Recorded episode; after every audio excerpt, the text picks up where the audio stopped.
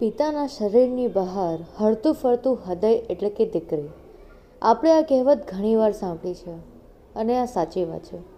હે ગાઈસ હું છું રંગીલી હેતલ, જ્યાં આપણે એવરી ડે નવી વેલ્યુ પોતાની લાઈફમાં લાવી શકીએ અને શીખી શકીએ, એના વિશે આપણે દરરોજ કંઈક ને કંઈક નવું વાત કરતા હોઈએ છીએ. ગાઈસ આજે જે મારો ટોપિક છે, એ છે અંગ્રેજી મીડિયમ મૂવી પરથી. અંગ્રેજી મીડિયમ મૂવીમાં સિરિયસલી બહુ જ એટલે બહુ જ સરસ રીતે એક દીકરી અને એક બાપ વચ્ચેનો સંબંધ બતાવવામાં આવ્યો છે. કે એક બાપ પોતાની દીકરી માટે શું કરી રહ્યો છે અને એક દીકરી પોતાના બાપ માટે કેટલું રડે છે. આપણે જનરલી જોયું છે કે ટ્વેલ્થ ખતમ થાય ત્યાર પછી આપણે ફોરેન સ્ટડીઝ માટે અપ્લાય કરતા હોય છે. યા તો ગ્રેજ્યુએશન કમ્પ્લીટ પછી માસ્ટર્સ માટે આપણે અપ્લાય કરતા હોય છે ફોર બેટર ફ્યુચર એન્ડ આપણા પેરેન્ટ્સ પણ આપણને સપોર્ટ કરતા હોય છે. આજે આપણી જે જનરેશન છે, એવું વિચારતા હોય છે કે યાર શું બંધ રાખે છે, શું યાર બધી જ વાતમાં કટકટ કટકટ કરે છે. બટ જ્યારે આપણે બહાર જઈએ છીએ, ભલે પછી સિટીની બહાર કેમ ના હોય, ત્યારે આપણને એકચ્યુઅલમાં આપણા પેરેન્ટ્સની વેલ્યુ ખબર પડે છે. આ ઘણા બધાના મેં એક્સપિરિયન્સ જોયા છે અને આ મૂવીમાં એકચ્યુઅલમાં બતાવવામાં આવ્યું છે. ફ્રેન્ડ્સ હું પણ એક ડોટર છું એટલે મને ખ્યાલ છે કે મારા અને મારા પપ્પા વચ્ચે કેટલો સારો એવો ઘાટ સંબંધ છે. લડતા પણ હોઈએ છીએ, બધું જ હોય છે, બધા જ ઘરની આ વાત છે કે ખટપટ તો થાય જ બટ એક દીકરી પણ પોતાના બાપનું દુઃખ ના જોઈ શકે અને એક બાપ પણ પોતાની દીકરીના આંખમાં આંસુ ના જોઈ શકે. તમે ઘણા બધા મૂવી રિવ્યૂ જે મૂવી રિવ્યૂઝ આપતા હોય છે લોકોને સાંભળ્યા છે અને લોકોના રિવ્યૂઝ પણ સાંભળ્યા છે.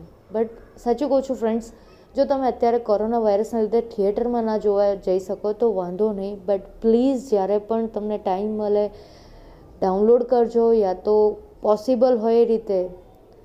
જોઈ લેજો આ મૂવી જોવાલાયક છે સ્પેશિયલી દીકરીઓ અને જે બાપ છે એ બધા જ પેરેન્ટ્સમાં બધા જ ફાધર્સને ડેડિકેટેડ મૂવી છે, કે જે રીતે લોકો એક સંબંધ બતાવ્યો છે બે વચ્ચેનો. અને જે એમાં કામ કરી રહ્યા છે અને seriously guys it's really awesome એમાં ઘણા બધા મૂવી ડાયલોગ્સ છે.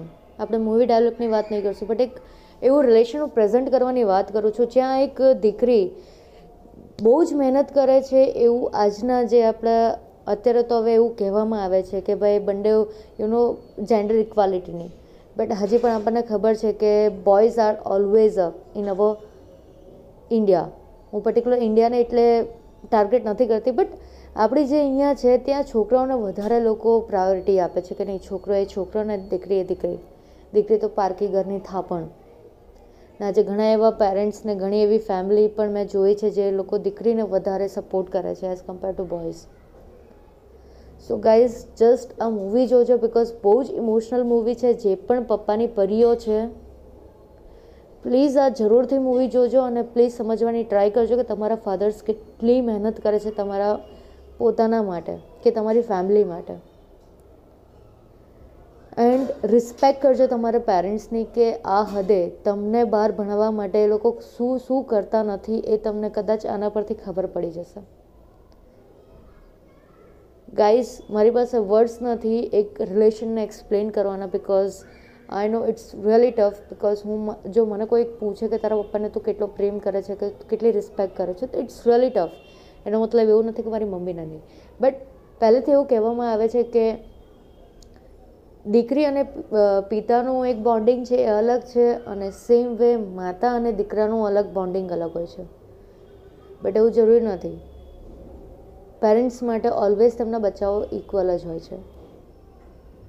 So guys please must watch this movie and સમજવાની ટ્રાય કરજો ઇમોશન્સને ડાયલોગ બોલવા માટે મેં આજે વાત નથી કરી. જસ્ટ એક મને એવું ફીલ થયું કે આ જસ્ટ એક એવી ફિલિંગ કે નહીં યાર it's really touchy movie long લાગશે દેટ ઇઝ ઓકે બટ કહેવાય ને એક ઇમોશન્સ સાથે સમજવા લાયક એક મૂવી એ આ મૂવી છે, તો પ્લીઝ જોજો.